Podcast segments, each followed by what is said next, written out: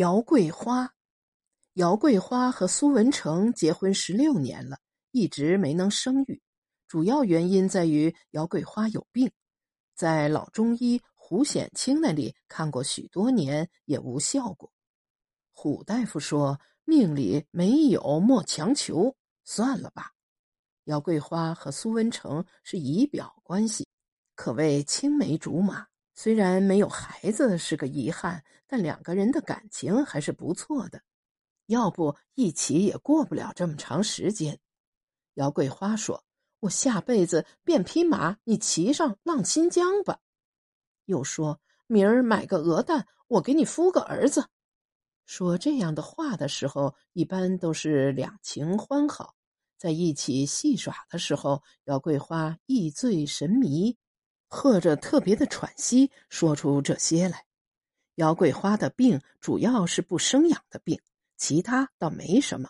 而且在农村，她算是长得不错的了，还自带一种阳气，就像原本她是城里人，识文断字，嫁到乡下来的。其实都不是。姚桂花是西滩公社建沟补人，一天书也没有念过的。她的口琴子也弹得好听。弹着弹着，他就会落下泪来，一边落泪一边弹。苏文成偶尔还会伸出手去擦擦他的泪水。姚桂花做饭一般，有时候在做饭方面，苏文成还会帮姚桂花一把，这在农村里是很少见的。要是没有杀黑女出现加入进来，姚桂花、苏文成也就那样过下去了。说来，杀黑女还是姚桂花引进门的。杀黑女一九二六年生，嫁与三百户马小金为妻，生有两儿一女。大儿子六岁，女儿最小，还没有完全离开奶头。一九五二年腊月的一天，距离马六金被镇压还不到二十天，姚桂花去杀黑女家还一个借来的东西。看见杀黑女烟熏火燎的做饭，把脸贴着灶火洞吹里面的柴火，小儿子在炕上张嘴大哭着，女儿也哭着掉在他的奶头上。家里虽然有人，但是显出破败冷清的样子。姚桂花看着这些，心里就有了一个主意。姚桂花把这个主意在心里掂量酝酿了好几天。还是决定对苏文成说出来。刚吃过晚饭，姚桂花背对着坐在炕上剔牙花子的苏文成洗锅，哗啦哗啦的洗锅声使黄昏似乎走得慢腾腾的，夜色在远处还没有过来。姚桂花说：“吃好了吗？”苏文成说：“肚子都吃圆了。”姚桂花说。要是有个娃娃火搅着，咱们还能多吃一点人多了，吃饭香嘛。苏文成说：“各吃到各的嘴里，和人多人少有啥关系？”打过这些埋伏之后，姚桂花就决定直说了。他说了今天去杀黑女家里的事。姚桂花说：“太可怜了，一个炕上鼻拉咸水的嚎着。”一个咬着奶头，怀里嚎着，这才刚开始，以后咋过下去呢？苏文成说：“他命不好，嫁了个土匪嘛。新社会了，还当土匪，就像人家刚刚搬了新家，你在人家的院子里拉屎，人家能饶过你啊？”姚桂花说：“我不是为他们想，我是为咱们想。”苏文成没明白。姚桂花说。你看这女人娃娃没个掌柜的，这日子不好过吧？这女人又还正在时节上，年轻着呢。我的意思，你两个倒一搭，给咱们家里养上个娃娃，让咱们也红火红火。苏文成没想到姚桂花会说出这话来，他愣在炕上了。姚桂花回头看了他一眼，说：“咋不说话？”苏文成说：“看你胡说啥呢？男人刚刚毙了，我去沾人家女人，亏你说得出来。”姚桂花说：“咱们不能管那么多，咱们要为咱们的事着想呢，还不能迟，迟了就有闲话呢。就要趁着这个机会赶紧办咱们的事儿。就比如你两个再一搭几天，怀上了，说起来也还是沙黑女跟人家男人的娃娃嘛。这样对沙黑女好，对咱们也好，就是事情成着呢，又不落啥闲话。苏文成断然拒绝，让姚桂花再不要胡思乱想了。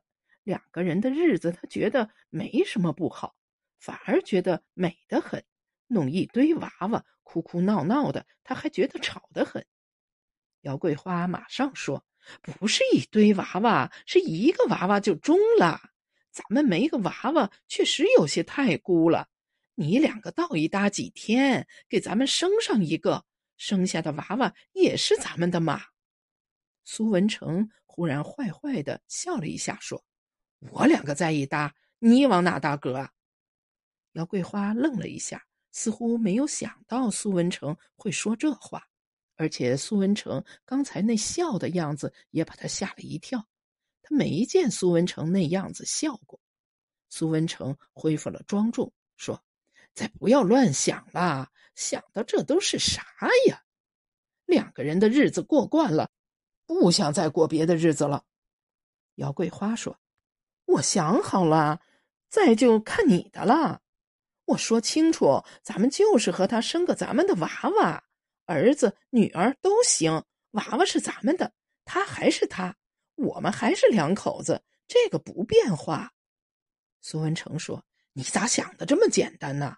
这么大的事，你同意，人家同意吗？你不是三岁娃娃的脑子吧？”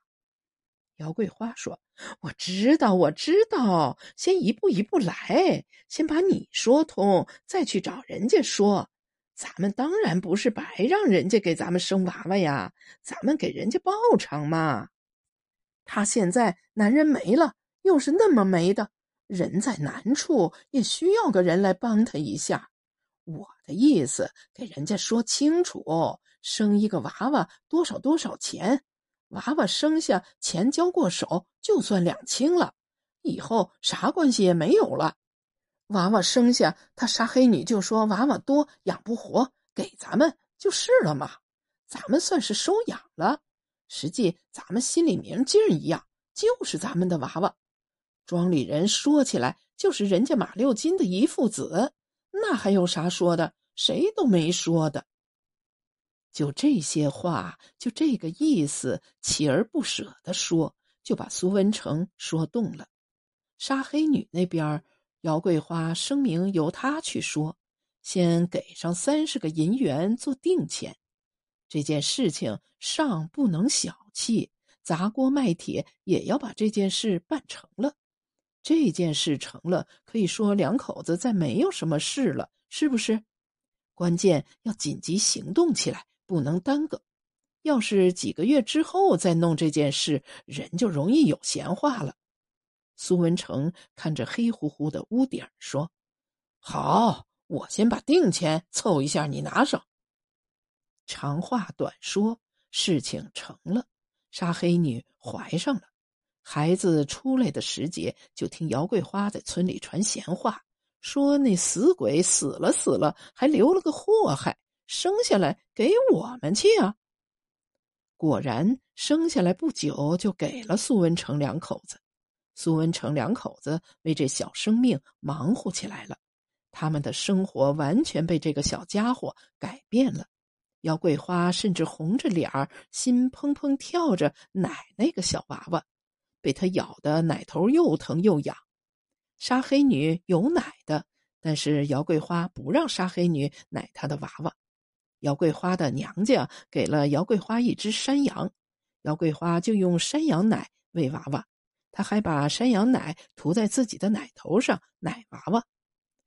娃娃吃奶的时候，她全然是一个幸福母亲的样子，好像那奶水确实是从她的身体里溢出来的。娃娃吃奶的时候，她忍不住吃着娃娃的小脸蛋儿，好像再没有比这个更好吃的东西了。长话短说，就到了一九六三年，苏文成、姚桂花的儿子苏小宁已经十岁了，在村小学读书。村里的小学两天有老师，两天又没有老师，所以学生的学习难以正常化。苏小宁已经十岁了，也只读到一年级。反正没老师不说，一旦派了老师，一旦校门又开了，姚桂花就把儿子送到学校里去。都说姚桂花把个儿子太惯着了，说是苏小宁那么大的人了，有个头疼脑热，姚桂花还背着他去找村里的土医生。话说，就到了一九六三年六月的一天，天气非常热，放学的铃声刚刚响过，就见窄小的校门里，学生们像出窝的麻雀那样飞出来了。姚桂花在娃娃群里找到儿子，牵了他的手就走。刚刚走到一个长斜坡那里，看见很多羊在墙影里趴着歇凉，一只公羊很毛躁的样子。一会儿拿它的长角抵抵这个，一会儿又抵抵那个，但是羊们一致冷漠的脸，不怎么理他，任他自忙。爆裂的阳光里弥漫着羊毛、羊粪的气息，使人觉得好像中毒了一样。母子俩刚刚走到斜坡中间，就被从斜坡上下来的沙黑女遇个正着。沙黑女邀请姚桂花娘儿俩去她家吃饭。说她正好有三个鸡蛋，做点鸡蛋面片大家吃。姚桂花谢过不去，说苏文成收工回来还吃饭呢。沙黑女说：“让我哥也吃点鸡蛋面片嘛，不能光咱们吃，你们吃罢了，给我哥端上一碗。”鸡蛋面片的话也诱惑了苏小宁，于是就去了沙黑女家，家里就沙黑女一个人，问。娃们呢？说去哪里哪里了，都还没回来。果然是鸡蛋面片儿，黑面多，白面少，和在一起做的鸡蛋面片儿。姚桂花要把自己碗里的鸡蛋煎给儿子一些，沙黑女拦住了，又添了一点鸡蛋给苏小宁，让姚桂花吃她的就是了，还告诫姚桂花娃娃不能太惯着。吃过饭。果然又让端了一搪瓷缸子给苏文成，姚桂花道了好多谢才出来。但是回到家里不久，姚桂花就难受起来，赶着往西滩乡老中医胡显清那里拉，半路上就走了。原来是沙黑女给姚桂花的碗里下了毒。何以至此？原来沙黑女忍耐很长时间了。从生下苏小宁之后，虽然得到了还算可观的报偿，但苏文成和沙黑女并没有像姚桂花当初要求的那样子了断关系，而是一直偷偷的来往着，只是姚桂花不知道罢了。沙黑女不满足这样，想着儿子是自己生的，人家两口子还是两口子，而且她清楚。自己在苏文成的心里并不比姚桂花重，让苏文成离开姚桂花和他生活这辈子没有希望，这就让他觉得姚桂花妨碍了他的生活。他早就想除掉姚桂花了，一是觉得姚桂花这个人确实不错，二是觉着确实有心无胆儿，就一直拖到苏小宁都长这么大了。他的想法是，姚桂花没了，他就可以和苏文成堂堂正正的成两口子，苏小宁也回头来做自己的儿子。姚桂花死后，沙黑女还姐姐长姐姐短的哭了一阵子。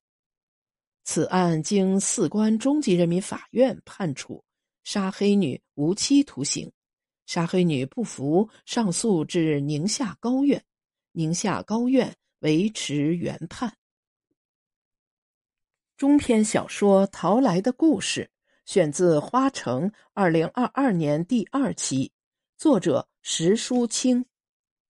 作者简介：石书清，本名田玉民，一九六九年生，宁夏海原人，宁夏文联专业作家，中国作家协会会员，宁夏文史馆馆员。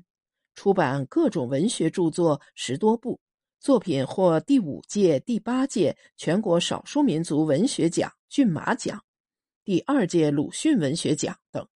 短篇小说《表弟》被改编为电影《红花绿叶》，获第三十二届中国电影金鸡奖最佳中小成本故事片奖。